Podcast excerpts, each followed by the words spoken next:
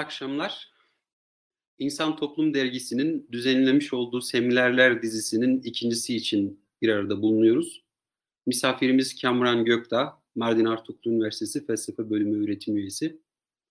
Onun İnsan Toplum Dergisi'nde yayınlanan Toplum Kendini Savunur, Biyopolitikanın COVID-19 Çıkmazı, Hayatın Tekilselliği ve Toplumsal Kara Delikler adlı makalesini konuşmak üzere birlikteyiz. Ee, evet Kamran Hocam, nereden başlayalım? Önce bir makalenin hikayesini, temel meselesini anlatalım, dinleyelim. Ee, ya da şöyle soralım, yani ne derdin vardı da bu makaleyi yazdın? Ve bu makale, bu makale bize ne, bu makaleyle bize ne söylemek istiyorsun? Eyvallah Sıtkı Hocam. Ee, teşekkür ediyorum öncelikle size ve İnsan Toplum Dergisi'ne davet ettiğiniz için. Ee, ne derdimiz var? Ee, şimdi e, senin de süreç içerisinde çok yakından e, takip ettiğini biliyorum. E, çünkü seninle birlikte de biz e, bundan sonra yine aynı e, minvalde bir makale daha yazmıştık esasında COVID-19 ile ilgili. Ee, şimdi e, esas benim ilgi alanım zaten siyaset felsefesi. Siyaset felsefesiyle ilgileniyorum. E, dolayısıyla da Covid-19 e, süreci başlayınca, böyle bir salgın e, çıkınca ve devletler de e, çeşitli kısıtlamalara gidince, tedbirler alınca bununla ilgili bir takım e, yazılar e, yazılmaya başlandı ve bunların başında da Agamben meşhur e, sosyal teorisyen Agamben geliyor. Agamben bu bir icattır dedi. Bir e, biyopolitik bir icattır anlamında. E, ve eleştirdi. Dolayısıyla da e, böyle bir e, analiz güzergahı açmış oldu. Ama onun karşısında da hayır bu bir icat değildir. E, dolayısıyla bunu farklı bir şekilde okumak e, gerekir e, diyen e, başka e, düşünürler. İşte Harvey gibi, e, Butler gibi, Judy Butler gibi, e, Badiou gibi e, başka e, düşünür, Zizek e, bu konuda kitap bile yazdı.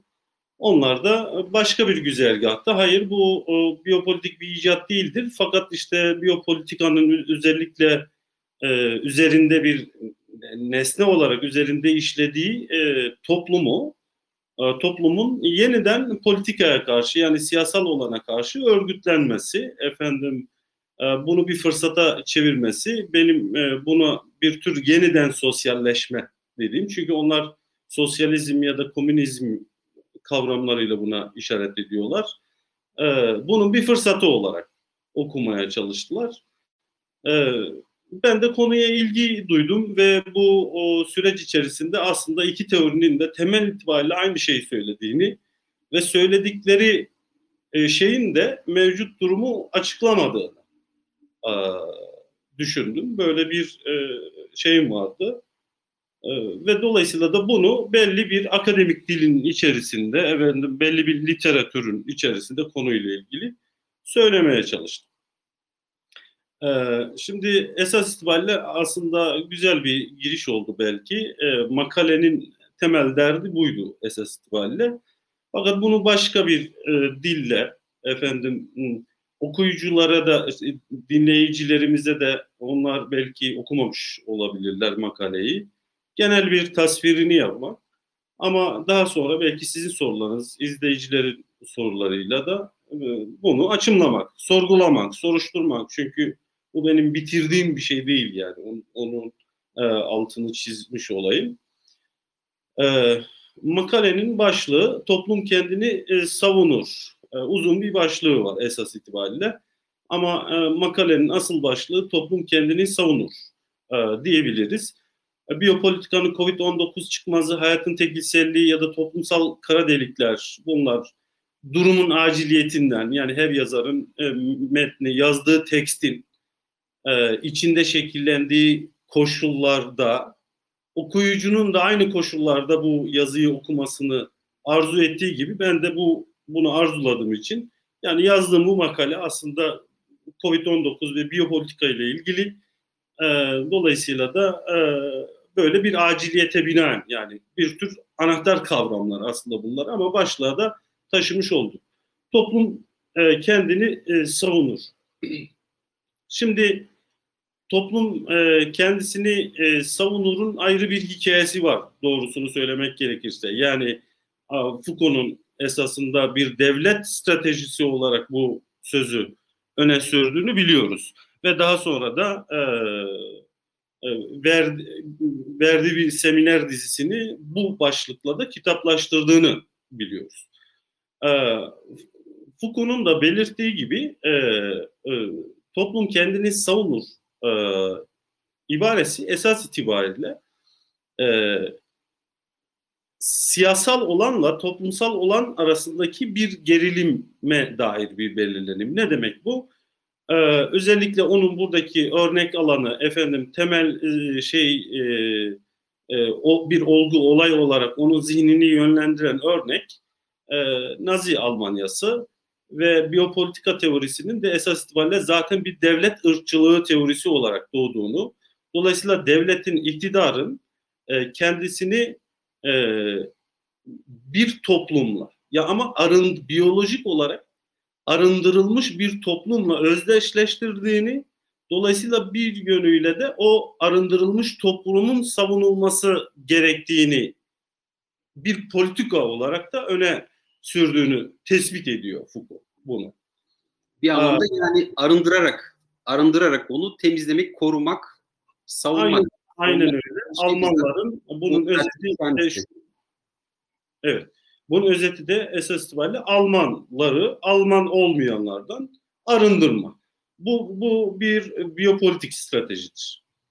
Şimdi bunun süreç içerisinde bunun karşısında da e, hemen hemen aynı endişelerle e, toplumu savunmak gerekir. Fakat e, arındırılmamış bir toplumu savunmak gerekir. Bu, bu cevabın da esas itibariyle akademiden geldiğini söyleyebiliriz. Yani arındırılmamış bir toplumu savunmak gerekir. Kime karşı? İşte biyopolitik bu stratejilere karşı.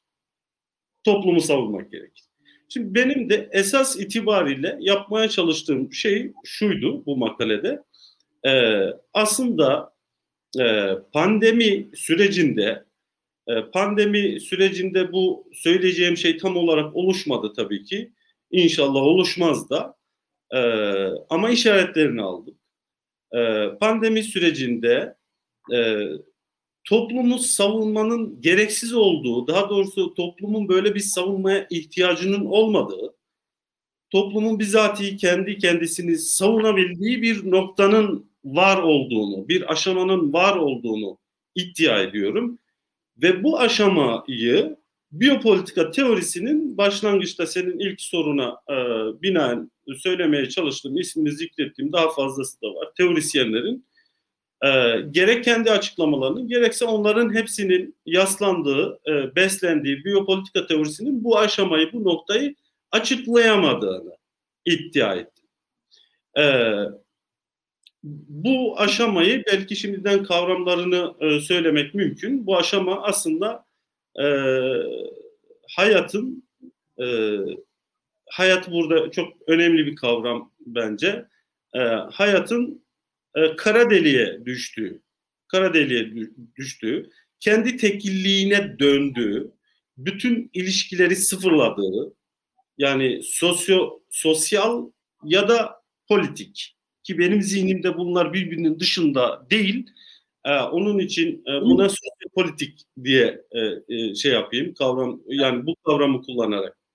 Belki kara delikler meselesini gelmeden önce bu siyasal ile toplumsal arasındaki ilişkiye de biraz yoğunlaşmamız iyi oldu. Tam az önce sanki e, toplumun e, siyasal tarihin kaydettiği ya da varsaydığı kadar edilgen olmadığına ilişkin bir kanaat dile getiriyorsun.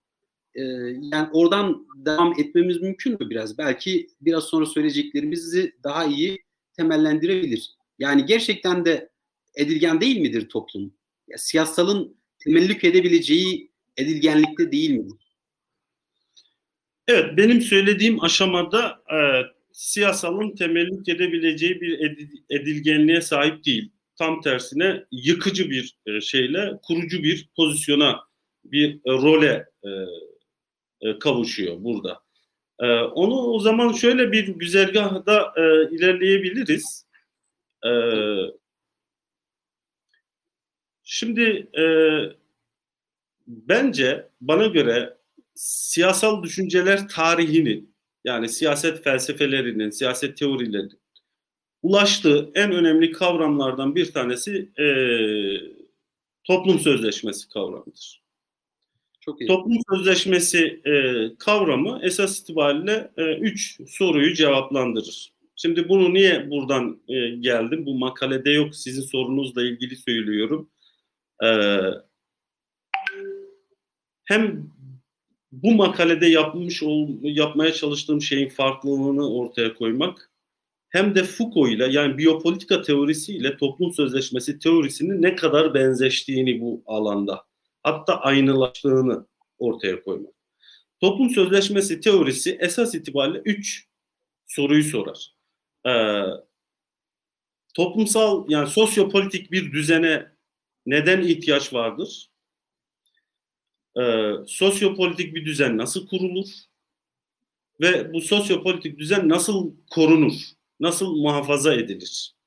Bu üç soruyu aynı şekilde klasik yani idealist siyaset felsefesi için de e, var olduğunu, geçerli olduğunu sö- söyleyebiliriz. Ne demek? Yani ideal bir siyaset felsefesi, e, ideal bir sosyal düzen, sosyopolitik düzen nasıl kurulur? Buna neden ihtiyaç vardır? Bunu zorunlu kılan şey nedir? E, ve bu nasıl korunur? Nasıl idealleşir? Gibi sorular. Aynı e, soruları orada da yani bir aşkın boyut eklediğimizde e, toplum sözleşmesi teorisine bunun e, ideal siyaset e, felsefeleri için de geçerli olduğunu söyleyebiliriz. Dolayısıyla esas itibariyle bütün bu sorular düzenle ilişkili sorular. Düzen kavramıyla ilişkili sorular. Sosyopolitik düzenden bahsediyor. Peki sosyopolitik düzensizlik nasıl olur ve bu düzensizlik nedir? Bu teoriler bunu açıklar mı? Tabii ki açıklamaya çalışıyorlar. Açıklamaya çalışırken bana göre bir düzenin içerisinde kalarak yine açıklıyorlar. Yani bunu söylerken de altını çizmek istediğim kavram şu. Ee, ister toplum sözleşmesi teorisiyle olursun. Toplum yani sosyopolitik düzen ister toplum sözleşmesi teorisiyle olursun. ister ideal siyaset tasarılarındaki başka ilkelerle olursun. Hepsinde de ortak şu e, özellik vardır yönetenler ve yönetilenler gibi iki konum birbirinden ayrışır. Dolayısıyla düzensizlik, bu teorilerin düzensizlik açıklamaları bu konumlara yerleşik faillerin pratikleriyle açıklanmaya çalışır. Dolayısıyla sizi kuran ilke neyse, teorinizi kuran ilke neyse, toplum sözleşmesinin maddeleri mesela ki bence bir maddesi var güvenlik ya da e, idealliği kuran ilkeler falan neyse bu konumlardaki faillerin bu ilkelere, bu maddelere ne kadar uzaklaştığı, aralarına ne kadar mesafe koyduğuyla ilişkili takım analizler düzensizlik olarak bize açıklanır. Peki şöyle bir soru, bu faillerin pratiklerinin dışında düzensizliğin kaynağı olabilecek başka bir neden var mıdır? Başka bir neden olabilir mi? sorusu.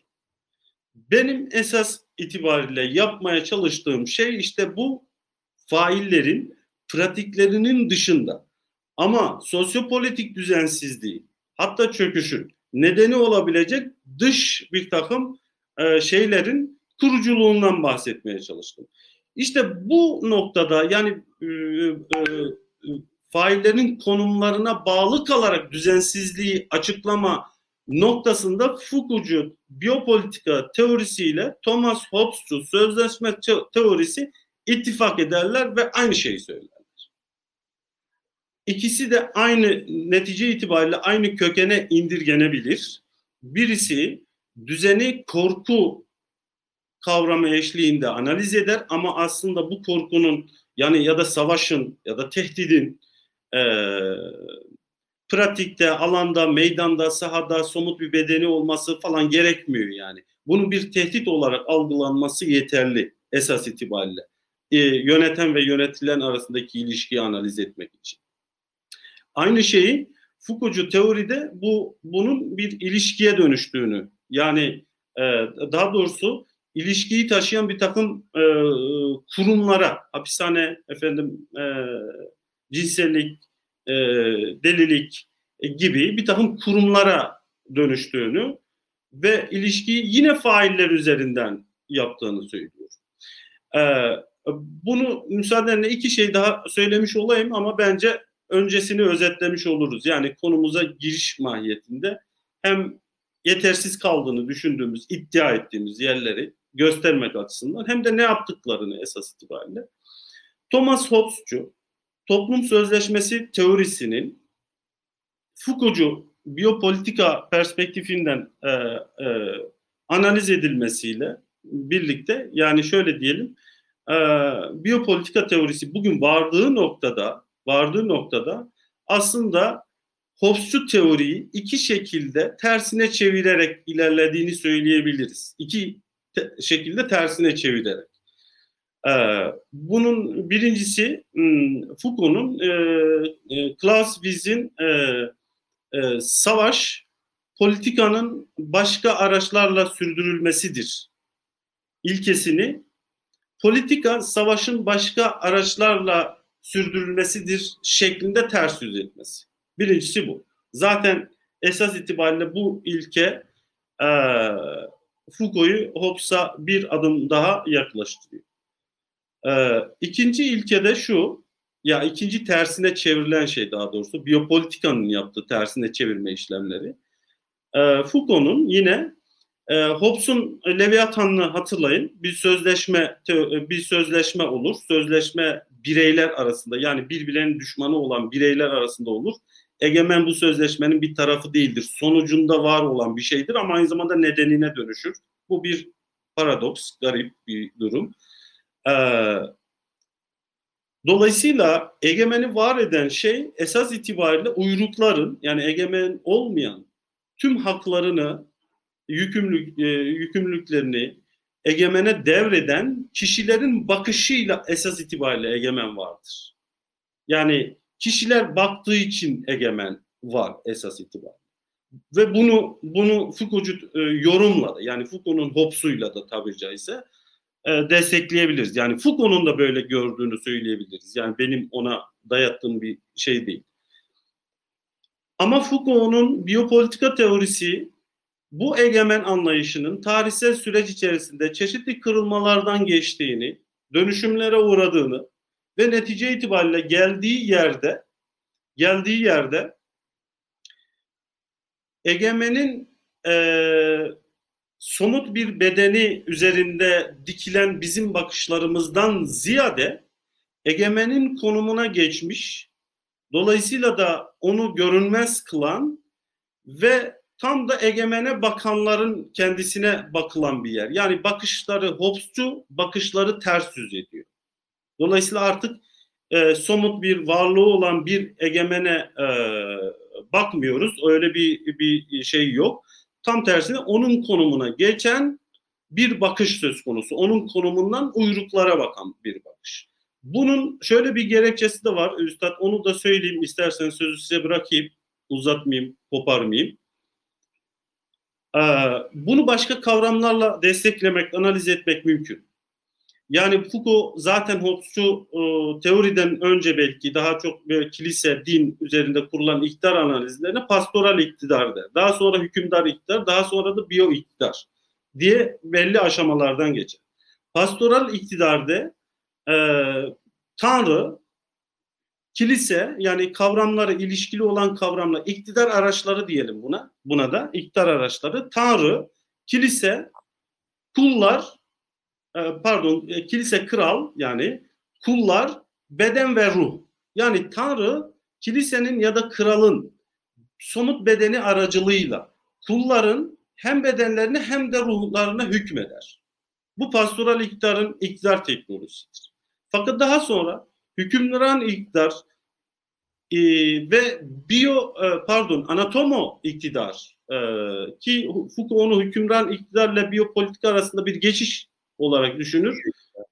Tanrı ve in, nefs yani ruh bu iktidar teknolojisinin dışına atılır. Dolayısıyla da e, iktidar teknolojisini, pastoral iktidar teknolojisini ikiye bölen bir yapıdadır anatomi iktidar.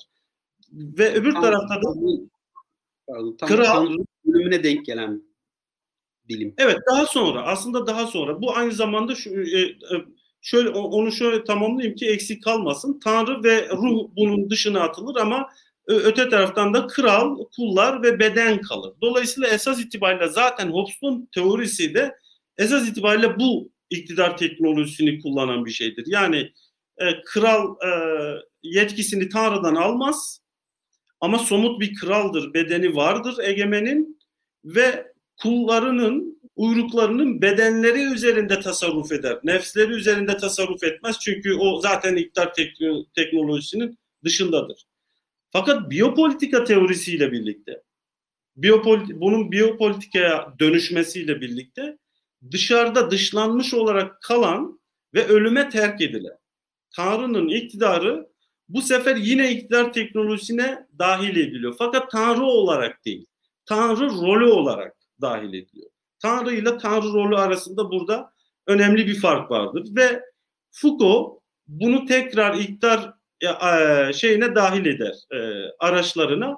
Fakat Tanrı yerine iktidar teknolojisinin başına ilişki kavramı oturur. Dolayısıyla ilişki, efendim kullar, beden ve ruh gibi bir iktidar teknolojisi e, karşımıza çıkar.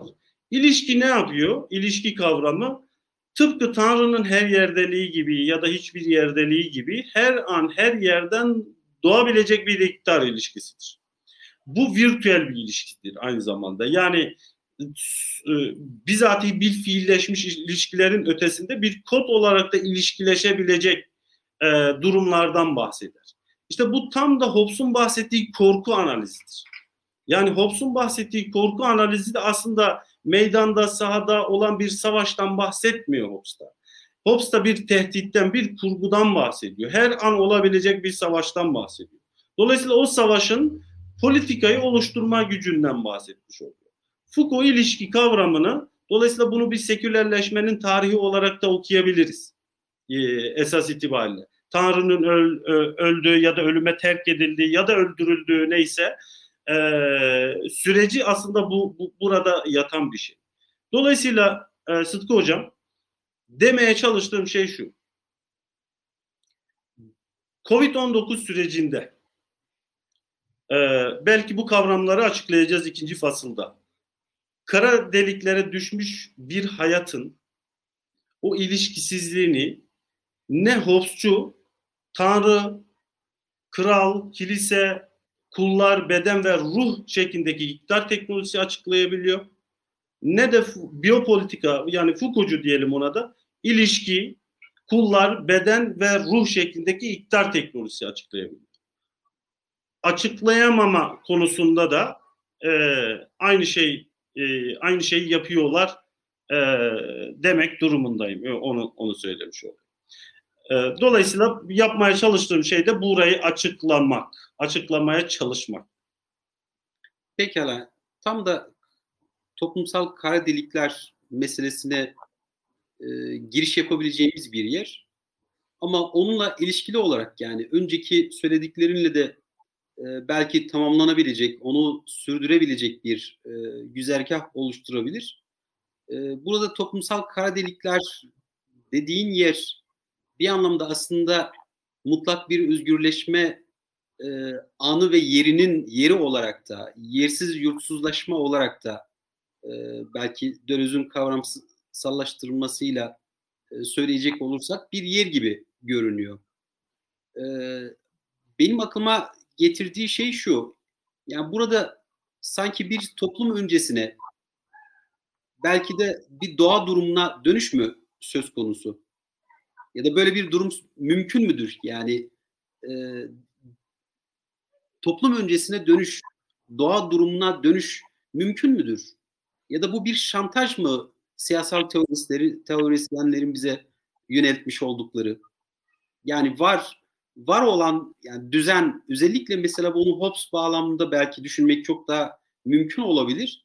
Bizi düzen düzeyinde tutmak e, ve kaos olarak tanımladığı yerin korkusuyla düzenin içerisinde sabitlemek amacıyla yapmış olduğu bir şantaj olabilir mi?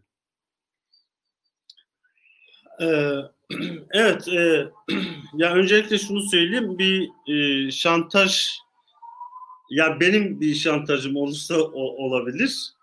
E, fakat şöyle bir şey, e, dediğin e, yani tespitin çok yerinde e, bence. E, ben ben şöyle düşünüyorum, yani Hobbes'cu e, kaotik durumdan daha kaotik bir durumdan bahsediyorum. Onun altını çizelim. Dolayısıyla Hobbes'un Hobbes'cu başlangıcın da ötesinde bir şeyden bahsediyorum. Yani öncesine düşen bir şeyden bahsediyorum. Ee, toplumsal kara delikler e, dediğim e, şey esas itibariyle zihnimde bu. Yani şöyle söyleyeyim onu. E, her bir başlangıcın bir yönüyle kurgusal olması gibi yani Hobbes'cu başlangıçta bir kurgusallık barındırır biliyorsunuz. Ee, bunun da kurgusal bir tarafı var tabii ki. Yani düşünülen bir şey aslında. Buna biz bu süreçte şahit olmadık. Yani bu kara deliğe şahit olmadık. Fakat işaretlerini aldık. Ee, ve ben, bence almaya devam ediyoruz. Yani bütün e, şeye rağmen almaya devam ediyoruz.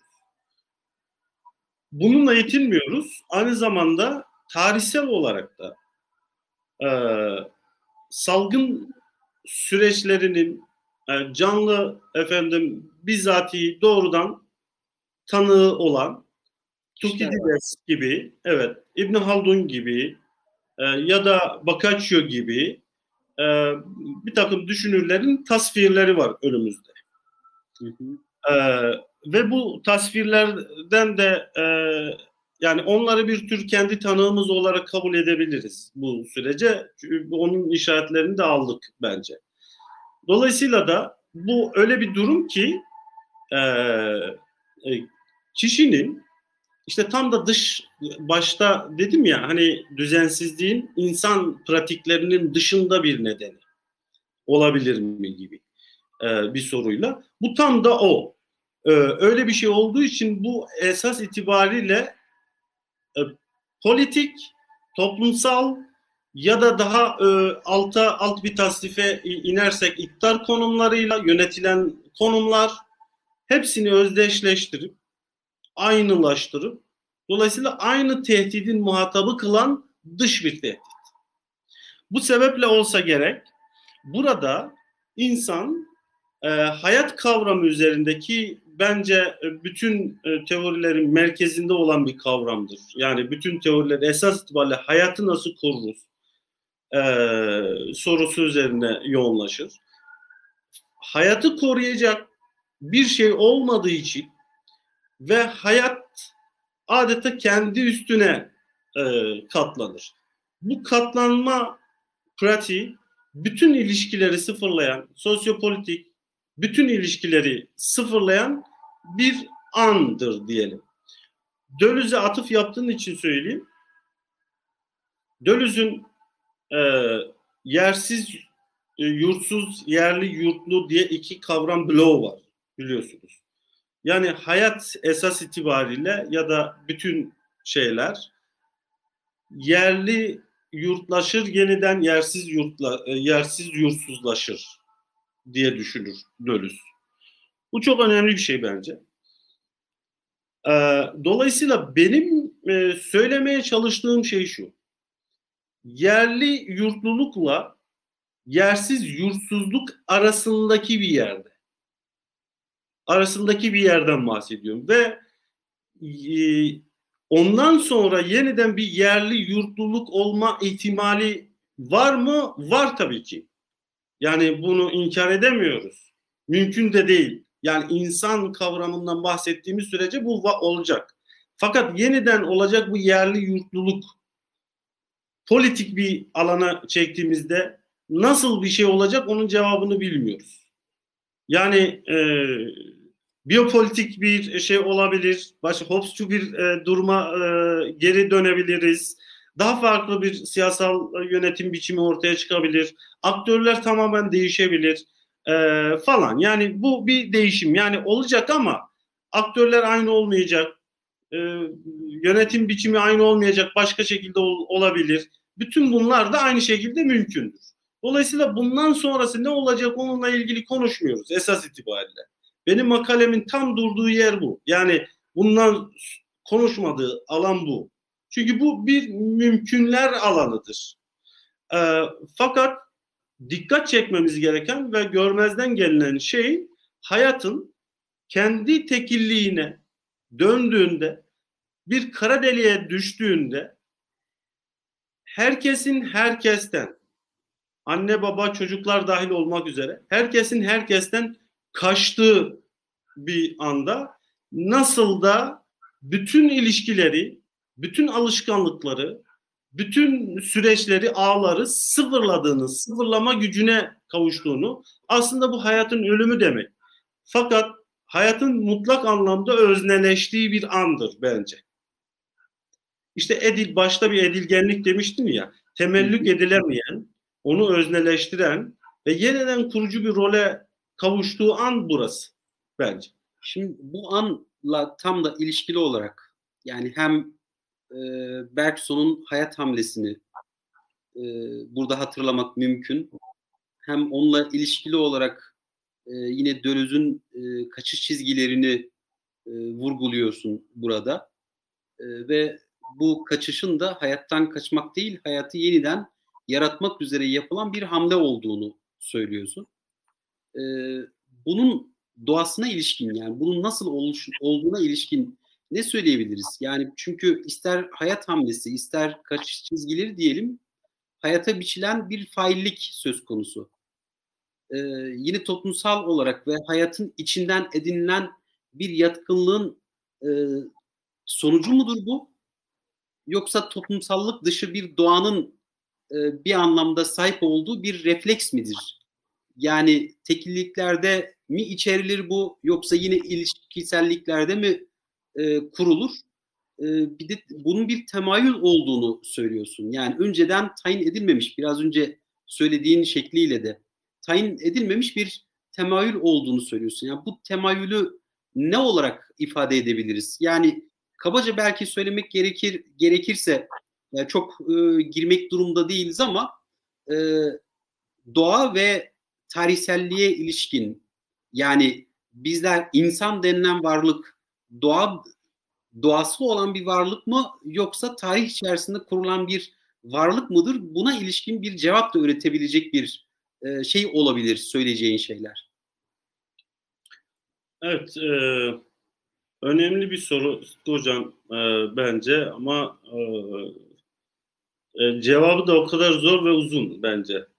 E, yani zihnimde e, e, nasıl toparlarım diye düşünüyorum bir yandan. Yani şöyle e, ilişkisizlik anı diyelim. Daha önce e, Hobbes'un e, doğa durumundan yani kaos, herkesin herkesle eşit olduğu kaotik durumdan daha aslında kaotik demek istemiyorum çünkü kaos bile yok. Kaos bile bir ilişki gerektirir. Onu demeye çalışıyorum. Ee, o açıdan da Hobbes'un öncesine e, düştüğünü söylemiştim ve kurgusal bir boyutunun olduğunu da söylemeye çalıştım. Şimdi dolayısıyla e, Dölüz ve Bergson'a dönecek olursa e, senin e, atıf yaptığın e, hayat hamlesi ya da kaçış çizgileri kaçış çizgilerini e, esas itibariyle zaten e, Bergson'un hayat hamlesinin bana göre tercüme edilmiş bir halidir. Yani ben böyle olduğunu düşünüyorum. Yani Döloz'un ee, şeyidir bu. E, pratiğidir, yöntemidir. İlişkilenmiş evet, olduğunu yani düşünüyorum. Esas, esas buradaki getirir. Doğru. Esas buradaki kurucu isim Dölöz ben, değil, e, Bergson'dur.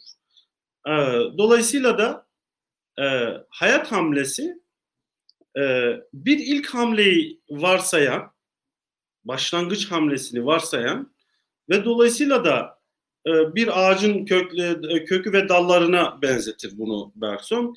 ve her bir dalda yeni yaratımlar yapmak üzere yapılmış bir hayat hamlesidir ve her birisi kendi hamlesini yeniden yeniden yapar. Ee, Dölüz'ün kaçış çizgileri de e, yerlilik, yurtluluk ve yersizlik, yurtsuzluk arasında gidip gelen, öyle diyeyim tabiri caizse, e, ve birbirinin içinden dolayısıyla çıkan, ikisini birbirinin içinden çıka, çıkaran ve yine de düzenliliğe doğru atılan hamlelerdir. Yani Dölüz'ün kaçış çizgileri e, ki onun şöyle bir e, tespiti var e, ve Dölüz'e Gattari'nin hayat bağlantı, bağlantıların dışında olan bir hayat yoktur diye. Bağlantıların dışında olan bir e, hayat yoktur. E, yani ilişkilerin dışında olan bir hayat yoktur gibi düşünelim bunu. E, çünkü biz analizi orada yapmaya çalışıyoruz. E, bu esas itibariyle şu şunu işaret ediyor.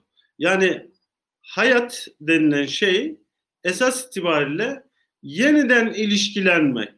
Ama bu yeniden ilişkilenmeyi ilişkisizlenerek ilişkilenmek tabiri caizse. Yani çok özür diliyorum dinleyicilerden.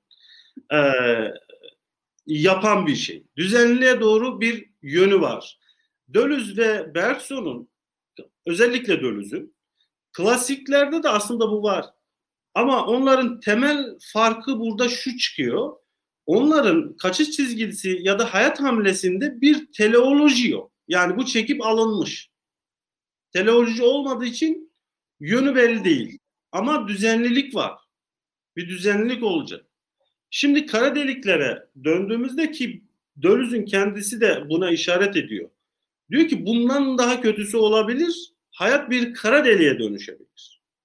Kendisi bunu söylüyor zaten. Ee, dolayısıyla kara deliklerde, toplumsal kara deliklerde ki biz bu kavramları esas itibariyle hem tekniselliği hem de kara deliği yani an, e, an, e, parantez içinde e, astrofiziğin kavramları esas itibariyle. E, oradan aldım. Yeri gelmişken, yeri gelmişken istersin. İstersen şunu tamamlayayım abi. İstersen şunu tamamlayayım. Yani e, şey tamam. yarım kalmasın. Özür dilerim. Ee, dolayısıyla kara deliklere düşen bir hayat bir savaş biçiminde olsa yani Hobbes'cu anlamda bir savaş, bir korku, bir tehdit şeklinde bile olsa ötekiyle, diğeriyle ilişkilenmiyor. Ya da hamle biçiminde de olsa Bergsoncu anlamda e, düzenliğe doğru atılan bir hamle ya da kendi şeyini gerçekleştirmek üzere atılmış bir hamle yok. Yine orada da bir ilişkisizlik var. Ya da Dölüzcü anlamda yeniden bir yerli yurtlaşma söz konusu değil. Dolayısıyla sizin bahsettiğiniz bunu nasıl açıklayacağız en başta? Bu hani bir şantaj mıdır? Ee, şeye e, dönecek olursak e,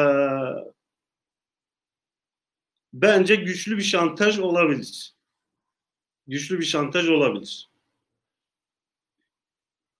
Evet ama işaretleri olan bir şantaj. Bunu, e, bunu tarihsel biraz önce isimlerini zikretmiş olduğun e, şahsiyetlerin kendi tecrübelerinden e, bahsetmiş oldukları durumla ilişkili olarak da mı? Bugünkü koşullarla ilişkili olarak mı düşünüyorsun yoksa teorik olarak bu birbirinin içinden çıkabilecek bir şey gibi mi görünüyor? Yo tarihsel olarak e, düşünüyorum. E, yani sadece bugünün koşulları değil. E, tarihsel biliyorsun siyaset özellikle çalışanlar e, toplumsallıkla siyasallık arasındaki gerilimi sürekli e, yeniden yeniden analiz ederler. Ve bu gerilim her seferinde kendisini gösterir. E, dolayısıyla birçok teoride esas itibariyle bu gerilimi açıklamanın bir teşebbüsüdür. Öyle diyebiliriz. E, fakat hangisi çıkıyor olursa olsun, hangi teori buradan çıkıyor olursa olsun, e, toplumsallık benim zihnimde bu arada onu tekrar çizeyim yani ayrı değil yani. Ben buna katılmıyorum yani. İbn Haldun'dan esinlenerek katılmıyorum. E, hangisi çıkarsa çıksın e, toplum edilgen bir pozisyona dönüşüyor. Bu klasik e, siyaset teorilerinde de öyle. Efendim modern, gün işte daha çağdaş e, teorilerde de böyle. Toplum her zaman edilgen bir şeydir. Dolayısıyla da zaten bu toplumu savunmak gerekir. Çok farklı bir yerden çıkış noktası tabii ki çok farklı bir yerden. Ama ister Foucault'un bahsettiği anlamda yukarıdan olsun yani iktidarın toplumu savunmak gerektiği düşüncesiyle olsun. İster daha sonraki teorisyenlerin yukarıya karşı, iktidara karşı toplumu savunmak gerekir. Buna bu Thomas Lemke'nin aşağıdan biyopolitika, yukarıdan biyopolitika o, o kavramlarından mülhemle söyledim. Yani ister aşağıdan olsun, ister yukarıdan olsun fark etmez. Toplumu savunmak gerekir e, şeyleri de esas itibariyle buradan çıkıyor. Dolayısıyla da e, yine sanırım şantajla olan o şeyle ilişkili olarak sordun. Dolayısıyla e, toplum tam da sözleşmenin mantığı gereği ki bakın sözleşmede esas olarak güvence altına alınan şey hayatın güvenliğidir. Esas itibariyle özgürlük vesaire bunlar değildir yani. Hobbes'u sözleşmeden bahsediyorum. Daha sonra tabii ki değişiyor, dönüşüyor. Esas olarak hayatın güvenliğidir. Bu bence çok önemli bir tespit. Kesinlikle çok önemli bir tespit. Fakat bu hayatın güvenliğini sağlayamaz olursanız hayat kendi güvenliğini sağlamaya çalışıyor öncelikle. Kendi güvenliğini sağlama ümidini yitirdiği zaman ise bir kara deliğe dönüşüyor. Bu hayatın ölümü demek. Fakat aynı zamanda iktidarın, biyo iktidarın, efendim klasik iktidarın, iktidarın da yani bütün düzenliliklerin de ölümü demektir. Dolayısıyla hiçbir düzenlilik, hiçbir iktidar, hiçbir sosyopolitik e, yönetim biçimi e, buna razı olmaz. Buna razı olmaz. Fakat onların, onun hayatın bu gücünü görmeleri gerekiyor. Yani hayatın bu gücü, ya hayatın ölümü, aslında bu ölümü demek. Yani orada onun için ölümle, hayatla ölüm arasındaki değiş tokuşun sonu demiştim ben ona. Hı hı. Ee, bu ölüm demek. Fakat her şeyin ölümü demek. Yani e, o e, bazı pasajlarda orada göstermeye çalıştım. E, mesela e, gerek e, İbn Haldun olsun, gerek Tukidides olsun, gerek Boccaccio olsun e, tasvirleri şu yönde. Bu e, insanlar, bu aşamadaki insanlar ne tanrısal yasalara uyuyorlar, dikkate alıyorlar. Ne insani e, norm işte efendim akli e, yani insanın ürettiği yaptığı yasalara uyuyorlar. E, tam bir ilişkisizlik anı var. Yani herkes herkesten kaçıyor. İnanmayacaksınız diyor bu kaçıyor ama e, anne çocuğundan kaçıyor. E, sanki çocuğu değilmiş gibi. E, bu bir kıyamet sahnesi esas itibariyle. Yani e, böyle de e, düşünülebilir. Dolayısıyla da bu bunun olması demek, bunun olması demek bütün düzenliliklerin ölümüyle eş anlamlı. Onun için de e, iktidarlar onu e, savunmak zorundalar esas itibariyle. Yani hani teorik bir şeyden bahsediyor. O sebeple de bu süreçte yapılan kısıtlamaları, kısıtlılıkları, sokağa çıkma yasağı falan vesaire bunları biyopolitik stratejiler olarak değerlendirdiler ya bazı teorisyenlerimiz. Ya Agamben esas itibariyle buradan çıktı zaten. Yani bence bu süreçte kısıtlılıkları yani hayatı korumaya al, almaya çalışan şöyle ya da böyle korumaya al, almaya çalışan bir strateji biyopolitik strateji olamaz.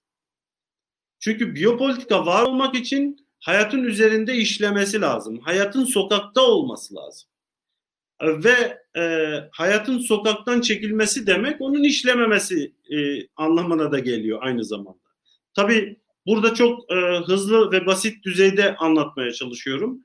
Ama e, esas itibariyle biyopolitik stratejilerden bahsedeceksek bence bu stratejiler kısıtlılıklarda değil serbestliklerde olabilir. Yani insanları sokağa çıkaran, okula gönderen, alışveriş merkezine gönderen falan bunlar biyopolitik stratejiler olabilir. Yani şöyle de belki düşünmek... Sıtkı hocam koptum ben zaten. Bittim. Eyvallah. Ya şöyle de belki düşünmek mümkün olabilir. e, gibi geliyor bana. E, yani hayat e, bir anlamda aslında iktidarın da zemini, yani toplumsallığın da zemini, e, hayatın var kılınabilir olması gerekiyor ki üzerinde iktidar kurulabilsin. Kesinlikle. Dolayısıyla aslında iktidar e, kendisini var kılabilmek için hayatın var olmasını e, mümkün kılmaya çalışıyor.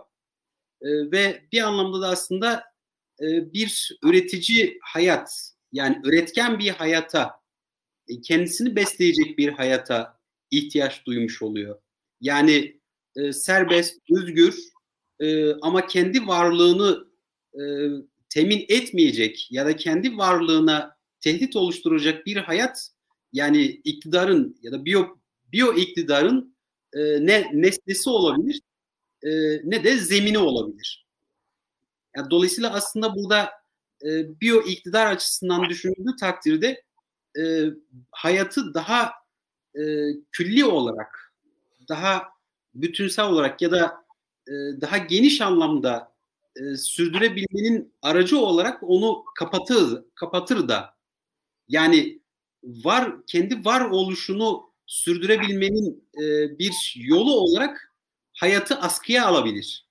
Zaten biraz da e, Agamben'in yola çıkmış olduğu, hareket etmiş olduğu nokta da böyle bir nokta. Yani biyo iktidarı hayatı askıya almakla zaten suçluyor.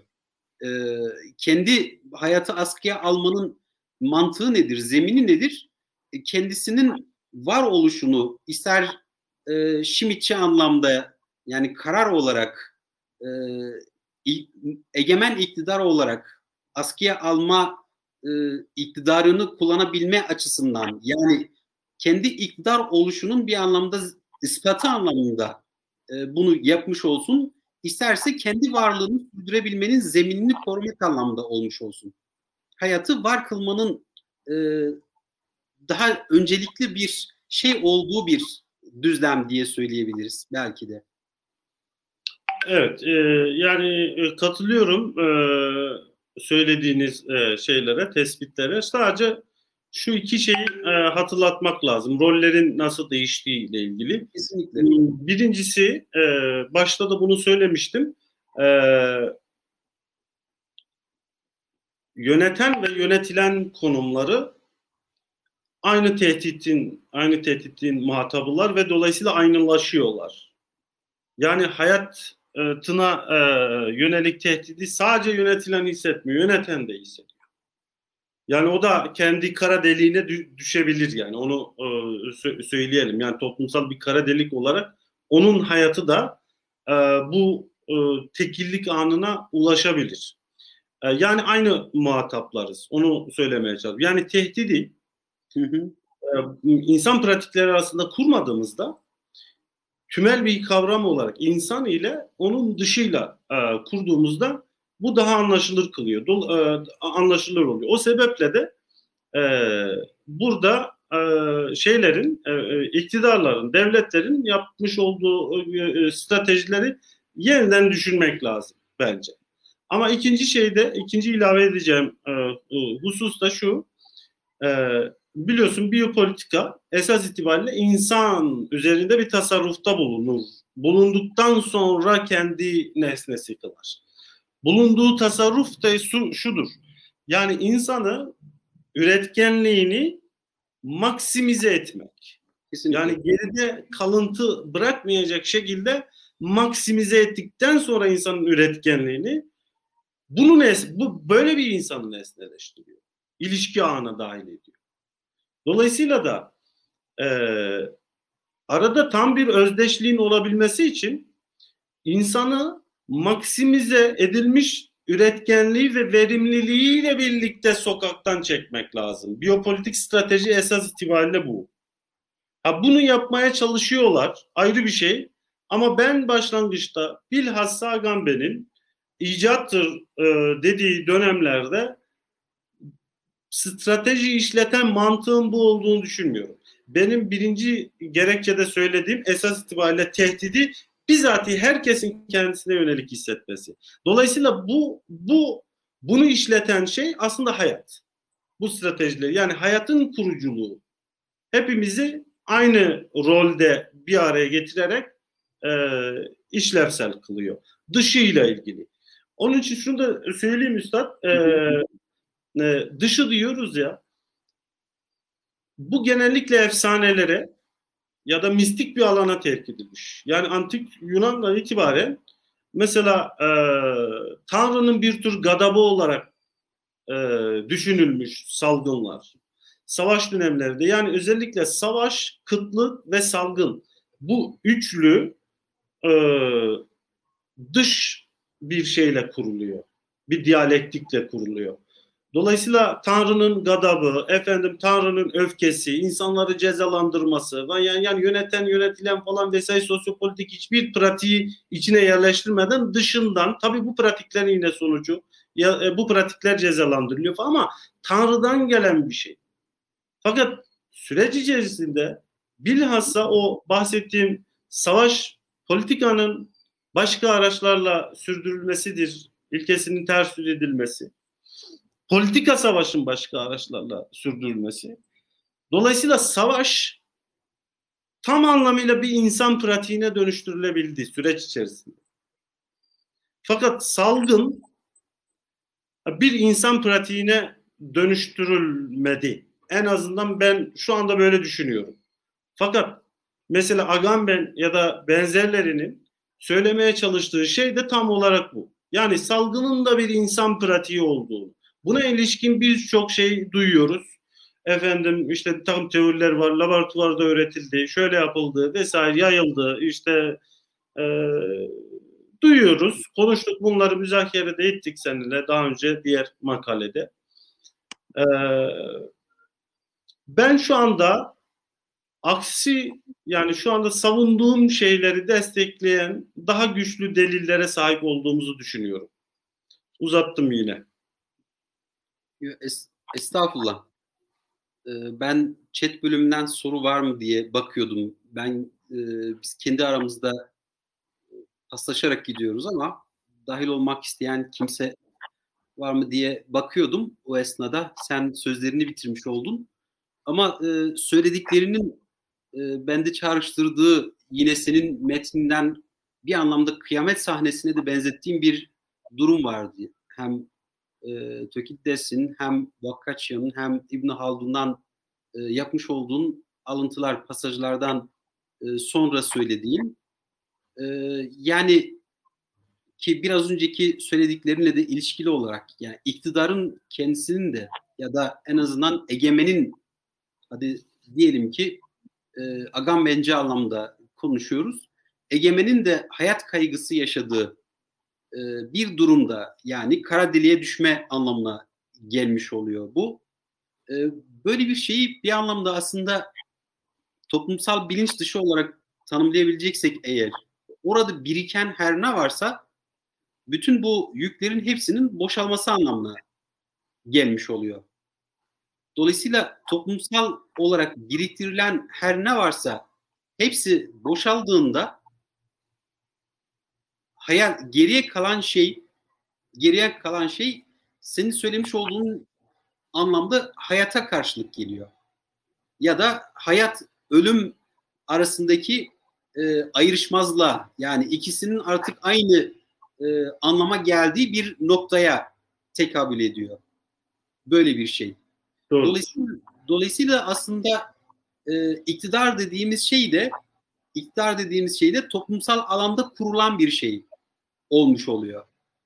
Yani toplumsal alanın öncesine düşebilecek bir e, iktidar ilişkisinden söz etme imkanımız da kalmamış oluyor dediğin haliyle ki zaten örneklerinde de yani ne e, tanrı yasaları ne işte e, insanların ürettiği yasalar, hukuk, e, herhangi bir yaptırım insanları suç işlemekten veya kendileri her ne istiyorlarsa onu yapmaktan alıkoyan e, bir şey olmuyor. Bir engel ortadan e, engel e, olarak yani önüne çıkmıyor ya da engel olarak görünmüyor. Dolayısıyla bu alan bir anlamda iktidarın da üzerinde çalışabileceği, ilişkilerin de üzerinde e, işleyebileceği bir zemini de ortadan kaldırıyor. Diyebilir miyiz? Evet kesinlikle. Bence çok güzel bir e, özet oldu. Ben bu kadar iyi yapamazdım. E, çok e, güzel bir özet oldu e, Sıtkı Hocam. E, kesinlikle. E, dolayısıyla da e, öncesinde e, bir e, ya sadece iktidar değil, e, herhangi bir ilişkinin olmadığını e, söylüyoruz. Zaten kara delikte esas itibariyle bu. Yani e, bütün ilişkilerin askıya alındığı, hatta sıfırlandığı e, vesaire e, bir andan bahsediyoruz. Fakat bu an kurucu bir an aynı zamanda. Yani kurucu bir an. Çünkü e, sıfır e, ilişki sıfırlandığında tabii Foucault'cu ilişki yani iktidar ilişkisi de dahil olmak üzere. İlişki sıfırlandığında neden Foucault'cu da e, şeyde dahil olmak üzere? Çünkü korku ilişkisi bile yok yani. E, bu ilişki e, sıfırlandığında elbette ki yerin, yerine başka bir şey. Yani insan çünkü insan e, hani burayı ayrıntılandırmayalım ama e, bir sosyopolitik yaşam sürdürmek zorunda. E, ama ondan sonra gelecek olan şey her neyse o başka bir şey yani. Başka bir şey. O açıdan evet doğru tehdit e, insan kavramında esas itibariyle bizi hepimizi bir hatta birey kavramında insan demeyelim. Birey kavramında diyelim bizi özdeşleştiriyor. İster kim olursa olsun. Ama geriye dönüş, oradan kara delikten çıkış, e, sen e, bir anlamda belirsiz e, diye söylemiştin. E, yani oradan nereye evrileceğine dair önceden bir kestirimde bulunamayız. Evet yani benim e, şahsen durduğum nokta böyle. Yani benim e, e, perspektifimde bu böyle. E, onun için zaten orada susmak zorunda hissettim kendimi ki bunu bir an olarak da zaten tarif ediyorsun. Yani kara deliğe düşme bir ana karşılık gelen bir şey. Evet. Dolayısıyla aslında bir e, toplumsallıklar arasındaki faslalar diye belki e, tarif etmek mümkün mü? Toplumsallık evet, yani, fasla. Doğrudur kesinlikle. Onun için hani Dölüz'ün yersiz yurtsuz Evet. Yerli yurtlu blokları arasındaki bir an. Yani ondan sonra bir yerli yurtlu olabilir. Ama onu bilmiyoruz. Dolayısıyla da e, yani, yani ikisi toplumsallıklar desek sizin söylediğiniz şeyde doğrudur. Onlar arasında bir an. Yani hadi Deleuze'ün kavramlarıyla yine söyleyecek olursak yeniden yerli yurtlulaşma e, durumu hali evet önceden kestirilemeyen bir şey olduğunu söylemek mümkün ama var olan formların insanlığın insanlık bilinç dışısının diyelim, dışın, dışının diyelim. E, hadi üretmiş olduğu e, ya da biriktirmiş olduğu e, tecrübe her neyse e, onların içerisinden e, yeniden daha doğrusu yeniden yerli yurtlaşma bunun içerisinden olmak durumda kalmaz mı? Yani insanlığın e, karşılaşmadığı, tanışmadığı bir formu öğretme imkanına sahip olabilir mi? Olabilir. Yurtlaşma evet. durumunda. Evet yani bence olabilir. E, fakat şöyle yani öbürü de olabilir. Yani aksi de olabilir. Dolayısıyla e, ne olursa olsun yani bu e, bunu şöyle düşünmek lazım bence. E, yeniden ilişkilenme gibi ama bu yeniden ilişkilenmeyi hani bu dölüz makinesel olarak düşünüyor. Yani e, e, yani makinenin şeyleri arasındaki bağıntılar gibi. Hayat da aslında böyle bir şey. Yani e, bu yeniden ilişkilenme, yeniden makineleşme neyse e, sistemleşme tamamen farklı da olabilir. Yani e, henüz tecrübe edilmemiş bir şey de olabilir. Ama insan e, tecrübeleri, hafızası, birikimi e, ve sosyopolitik yaşam içerisinde edindiği efendim şeyler, e, bilgiler diyelim. Onlar sıfırlanmaz burada.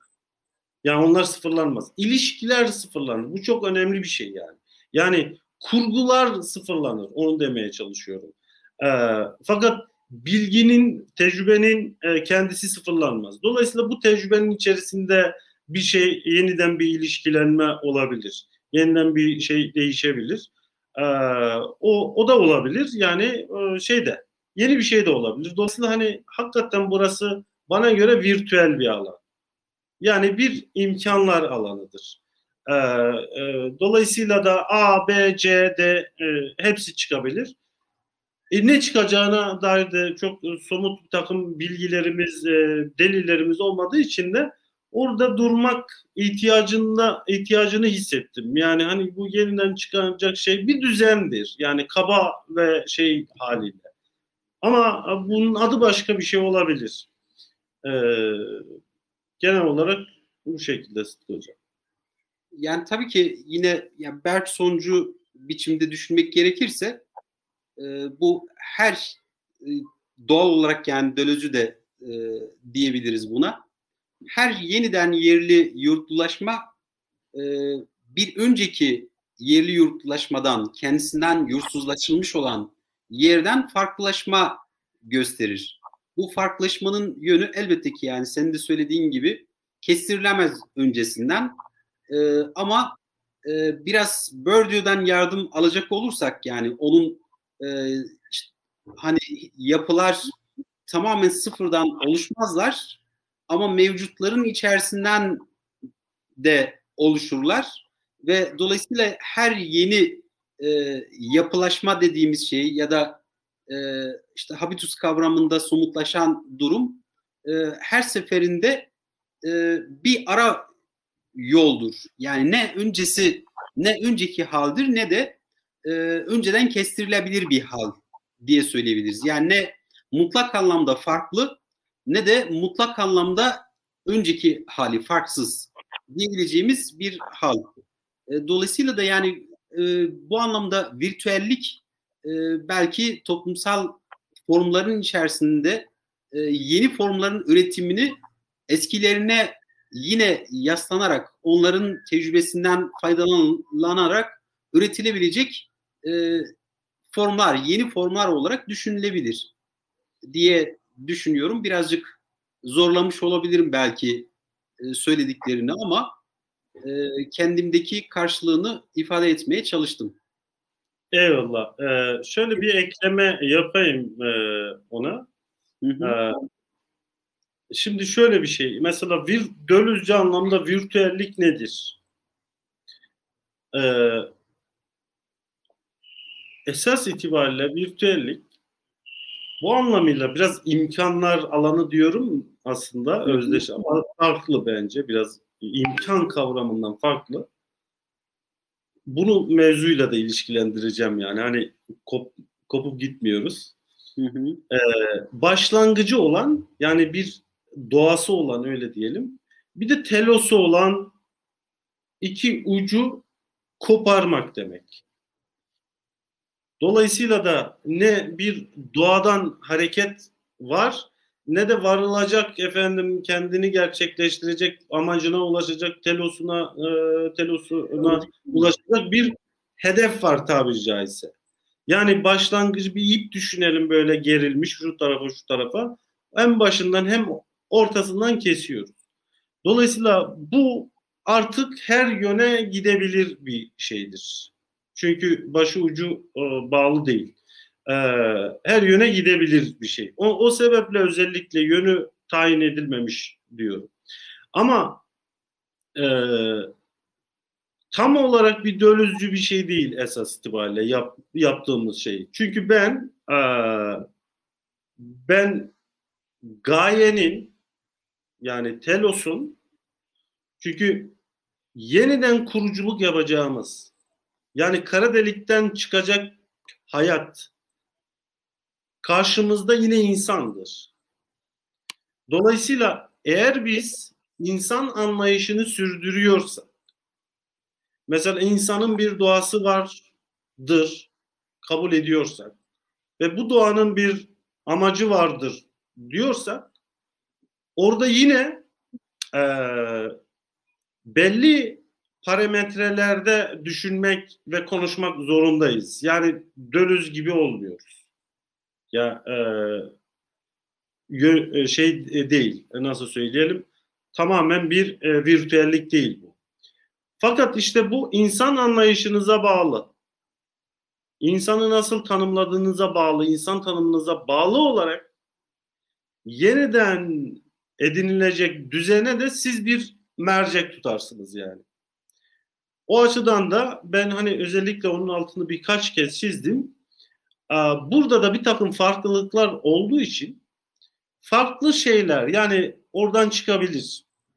Mesela Hobbes teorisi insan doğasını e, kötü olarak görür. Dolayısıyla da bu kötü doğaya istinaden de bir sözleşme tasavvur eder ve o tasavvurdan da bir egemen çıkar, Leviathan çıkar. Ve bu Leviathan bütün düzenin hukukiliği, meşruluğu, efendim kanuniliği, ahlakiliği hepsinin merkezine yerleşir. Uyrukların bunun karşısında herhangi bir e, şey yoktur. Nasıl söyleyelim? Direnme hakkı yoktur. Bence hayatı paranteze almamız lazım burada. Hayatın haricinde diyelim. Bir direnme hakkı yoktur. Fakat sadece toplum sözleşmesi teorisinin varsayımları içerisinde kalsak bile bunun John Locke'la, Rousseau'yla birlikte değiştiğini, dolayısıyla da insan değişen şey aslında insan doğasına ilişkin kavrayışın değişimi eşliğinde olduğunu görürüz. Yani Rousseau'ya vardığımız noktada insan doğası sadece kötü bir şey değildir. Aynı zamanda iyi bir şeydir. Ee, buradan çıkacak düzen de farklı bir şey. Şimdi bunu şunun için örnekledim. Eğer ki bir doğa anlayışına ve telos anlayışına bağlı kalırsak ve o delikten, kara delikten çıkacak kişi netice itibariyle insan olursa, bu insan tanımına bağlı olarak bir sosyopolitik düzen tasavvuru yapabiliriz. Ve bu tasavvurlar kaba hali de değişir. Ama bana göre soracak olursam ee, yani o şeyler değiştiği için e, şeyler de değişir. Alternatifler değişir. Bir imkanlar alanıdır diyorum onun için. Virtüellikten ziyade onu tahsiye edeyim. Ee, bana göre e, soruyorsam e, ben insanın doğası gereği tıpkı ilk filozoflarımızdan itibaren yani herkesin söylediği gibi insanın doğası gereği sosyopolitik bir varlık olduğunu ve dolayısıyla bu sosyopolitik varlık olması olmasını da onun ister bugünkü anlamda bir devlet tasavvuruna sahip olun, ister e, kabile e, grupları e, tasavvuruna sahip ne olursa olsun bana göre bir düzen içerisinde yaşamak zorundadır. Ve bu düzen referanslarını efendim sosyopolitik yasaların referanslarını çeşitli yerlerden yine alabilir. Dolayısıyla ben ben bu anlamda evet insan bir düzen içerisinde yaşayabilir diyebiliyorum. Fakat bu düzeni adlandıramıyor. Ee, belki şöyle e, söylediğini e, tamamlamak ya da en azından açmak da mümkün olabilir. Ya da insan dediğimiz varlık zaten toplumsallaşmış olan varlıktır ya da zaten toplumsallaşmış olan e, varlık, varlığa insan demiş oluyoruz. Yani insan kavramının kendisi e, e, çok doğal olarak yani insanlıkla birlikte düşünülmesi gereken bir kavram da diyebiliriz belki de. E, yani kavram eğer bir kavramdan bahsediyorsak, bir ortaklıktan bahsediyorsak e, bu ortaklığı üreten şeyler o ortaklığı öğretenlerin birlikteliğinde olan, birlikteliğinin sonucu olan şeylerdir. Dolayısıyla insan denilen varlığın kendisi eğer kavramsal olarak da e, onu bir anlamda bütünleyen ilişkileri, pratikleri, her neyse üretimleri her neyse onu bu ortaklığın içerisinde mümkün kıldığı için o o olmuştur. Yani onun için de e, toplumsallığın dışına çıkarmış olan e, insan zaten artık işte şeyin de Agamben'in söylediği gibi artık kurt adam olarak zaten tanımlanmış oluyor. Yani insan olmaktan çıkarılan bir varlık olmuş oluyor. Evet, e, e, son dediklerine tamamen katılıyorum. E, zaten şöyle insanı tanımlarken dedik e, şöyle insan doğası gereği sosyopolitik bir varlıktır. Şimdi dolayısıyla doğası gereği sosyopolitik bir varlık olanın tanımını onun doğasını gerçekleştirdiği yerde yapabiliyoruz. Onun doğasını gerçekleştirdiği yerde yapabiliyoruz. Dolayısıyla doğru insan tabiri caizse birey sosyopolitik bir yaşamın içerisinde insan olur kelimenin tam anlamıyla. Yani bunu klasikleri de ilave ederseniz hatta ideal bir sosyopolitik düzenin içerisinde insan olur. Yani e, dolayısıyla insan tümel bir kavram e, ve bir doğaya bir doğanın gerçekleşmiş kendisini gerçekleştirmiş biraz önce kullandığımız kavramı kullanırsak telosunu gerçekleştirmiş yerde tanımlanmıştır. Bu telos bir sosyopolitik yaşam içerisinde olmak zorundadır. O açıdan dediklerin doğrusu. Yani e, biraz belki daha ilerisini de söyle söylüyor ya da en azından onu da kastedilecek biçimde söylüyorum. Yani istersen e, insana bir doğa diyelim. Toplum olduğuna dair varlık olarak ona doğa bitmeyelim. İnsan denilen varlığın isterse tarihselliği içerisinde bir toplumsallığa dahil oluşu e, ile insan olduğunu söyleyelim. Yani e, tabiatı gereği ya da işte teolojik olarak yani işte e, doğası gereği toplumsal bir varlık olarak insan değil, zaten bu toplumsallığın üretmiş olduğu bir varlık olarak insan. Yani toplumsallığın bir seri, toplumsallık sayesinde var olan bir insan olarak kuralım. Yani o, öyle de kursak, böyle de kursak insanı toplumsallığın dışında konumlandırma imkanına sahip değiliz. Evet doğru söylüyorsun hocam. Bir soru var sanırım şeyde. Evet. Ya o sorularla devam edelim. Ee, yani devam edelim hatta sorularla bitirebiliriz de. Evet, evet. Ee, soru olarak metinde toplumsal düzene aşırı bir vurgu yok mu? Ee, toplumsal düzene bu aşırı vurgu bilinenin aksine metinde Hobbes'a yakın konumlandırılan Foucault'da da var mı diye bir soru var. Ee, evet, yani aşırı bir vurgu bilmiyorum yani özel olarak aşırı bir vurgu e, yapmaya çalışmadım ama mevzu bu. E, yani toplumsal e, düzenden bahsediyoruz, düzen teorilerinden bahsediyoruz falan vesaire. Bence bu sorunun bu faslını geçebiliriz. Olabilir de yani hani bilmiyorum. E, toplumsal düzene bu aşırı vurgu bilinenin aksine metinde Hobbes'a yakın konumlandırılan Foucault'da da var mı? E, evet bence güzel e, bir soru bu. E, bu kısmı. Aynı kişi sormuş tabii. E,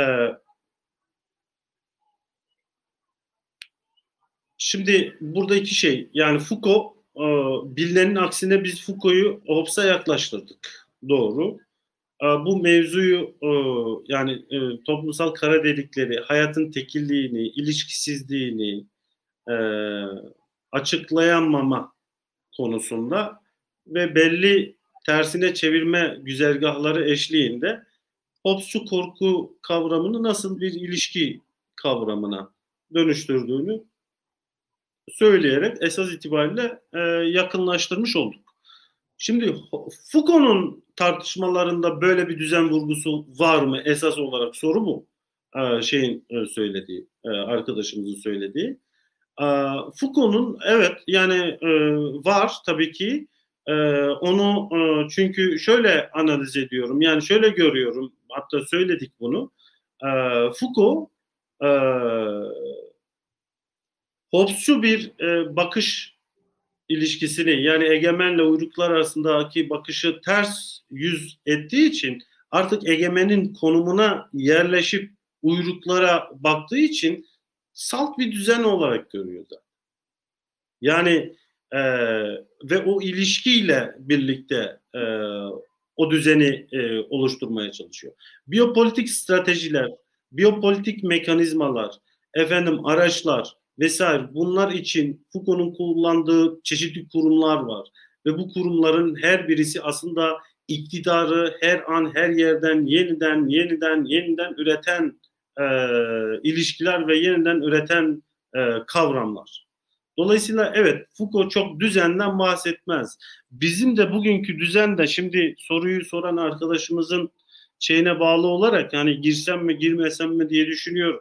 Yani biz düzeni bir kelime olarak kullandık. Kavram olarak değil. Ee, kavram olarak kullanırsak düzeni onu düzenci teoriler, kararcı teoriler ve e, normcu teoriler ayrıştırmamız lazım. Bu aslında Schmitt'in tasnifidir. Carl Schmitt'in tasnifi. Dolayısıyla fakat bunlar birbirinin dışında değil. Her bir teori düzen teorisi ise düzeni, düzen kavramını merkeze yerleştirip kararı ve normu kendisinden üreten bir yapıdır. Yani diğerlerini dışlamış olarak değil. Eğer kararsa karar merkeze yerleşip normu ve düzeni kendisinden üreten bir şey. Ee, bir perspektif.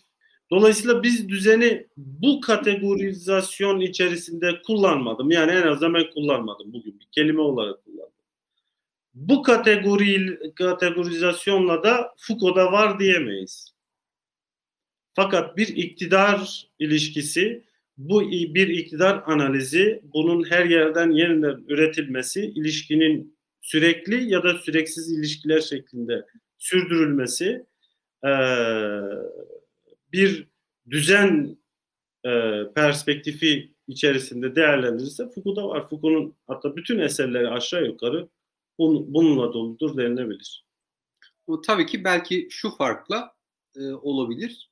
E, iktidar her yerden her yere e, olduğu için çünkü ilişkiler e, onun içinde e, bu her hiyerarşiyi her seferinde bir yerden kurma imkanını zorlaştıran bir şey olmuş olur. Çünkü ha, yani tabii ki tabii ki şöyle bir düzen yok. Aa, onu ki hatırlatın e, Sıtkı hocam.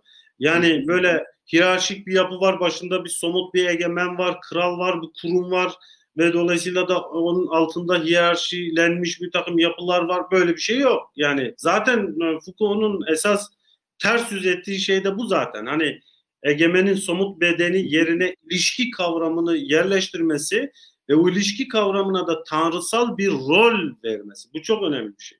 Çünkü strate, e, e, biyopolitik e, ya da e, iktidar stratejilerinin dışına atılmış tanrı ilişki kavramında yeniden rolleştirilerek bir role dönüştürülerek şeye dahil ediliyor. Dolayısıyla böyle bir düzen yok yani. O, o anlamda e, somut bedeni olan efendim elinde asası e, bir elinde kılıcı olan onun altında hiyerarşilenmiş bir ya, yapısal bir düzenden bahsetmiyoruz yani.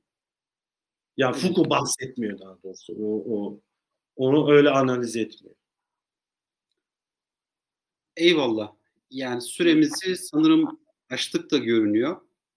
Ee, eğer yeni bir sorumuz yoksa e, toparlayıp bitirebiliriz. Ee, Covid-19 çıkmazı dolayısıyla ya da onun tazikiyle diyelim e, siyaset teorisinin e, kavramlarını e, veya ana güzergahını yeniden gözden geçirme imkanı sunmuş oldu bize. E, böyle bir çalışma, böyle bir metin. E, onun için e, çok ufuk açıcı bir e, metin olduğunu, bir tartışma güzergahı oluştuğunu söyleyebilirim. E, herhangi bir teoriyi e, kendi içinde hermeneutize eden bir yaklaşımdan ziyade e, kritik eden, bugünün içerisinden konuşan e, ve aynı zamanda yeni şeyler söyleme onlarla ilişkilenerek de olmuş olsa yeni şeyler söyleme imkanı barındırdığı için de e, kendi adıma çok e, istifade ettiğim bir metin ve tartışma da oldu. Çok şey öğrendim. E, ben e, burada çok teşekkür ediyorum Kamran Hoca'ya.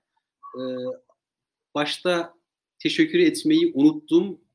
E, Mahmut Hakkı hocama da teşekkürlerimi sunmuş olayım. E, Mahmut Hakkı Akın İnsan Toplum e, dergisinin baş editörü e, ve aynı zamanda bize bu teklifi yapan e, kişi kendisi, e, kendisine de buradan çok e, teşekkürlerimizi iletiyorum. E, ayrıca Halil İbrahim Üçer biraz önce yayında gördüm. Alt bir yazıyla girdi çıktı. Yani tıpkı Foucault'un e, ilişki, iktidar ilişkisine benzeyen ya da senin kara delikler olarak bir anlık görünüp kaybolan e, dediğin şeye benzer bir biçimde görünüp ayrıldı yazı e, izlendiğimizi bize belirten bir şey olmuş oldu. E, bir ifade oldu. Ona da buradan... Hocam, Ali İbrahim Hoca'nın şöyle bir özelliği var. Üçer, Ali İbrahim Üçer Hoca'nın Eyvallah. bu Spinoza'nın şeyi var ya tikelde tümeli yakalamak. Evet. Ee, Halil İbrahim Hoca da anda zamanı yakalayabilen biridir. Ya ben kendi adıma onu görmüş oldum. Yani o anlık e, hal içerisinde diyeyim. E, evet emeği geçen herkese ben teşekkür ediyorum. Son e, söyleyeceklerini alalım Kamran Hocam. Ondan sonra bitirelim. Arkadaşlarımızı gecenin bu saatinde daha fazla yormayalım. Ee, Sıtkı Hocam ben de teşekkür ediyorum. Ee, e, e, öncelikle tabii İnsan Toplum Dergisi ve baş editörü e, Mahmut Hakkı Akın e, Hoca'ya e, ve bu gecenin moderatörlüğünü güzel bir şekilde e, yapan sana e, bu programın arka plandaki teknik arkadaşları, onların da emekleri var. Ee, çok çok teşekkür ediyorum. Tabii ki her şeyden önce de bizi dinleyen, vakit ayıran e, sevgili dostlarımıza, arkadaşlarımıza. Teşekkürler hocam. İyi geceler.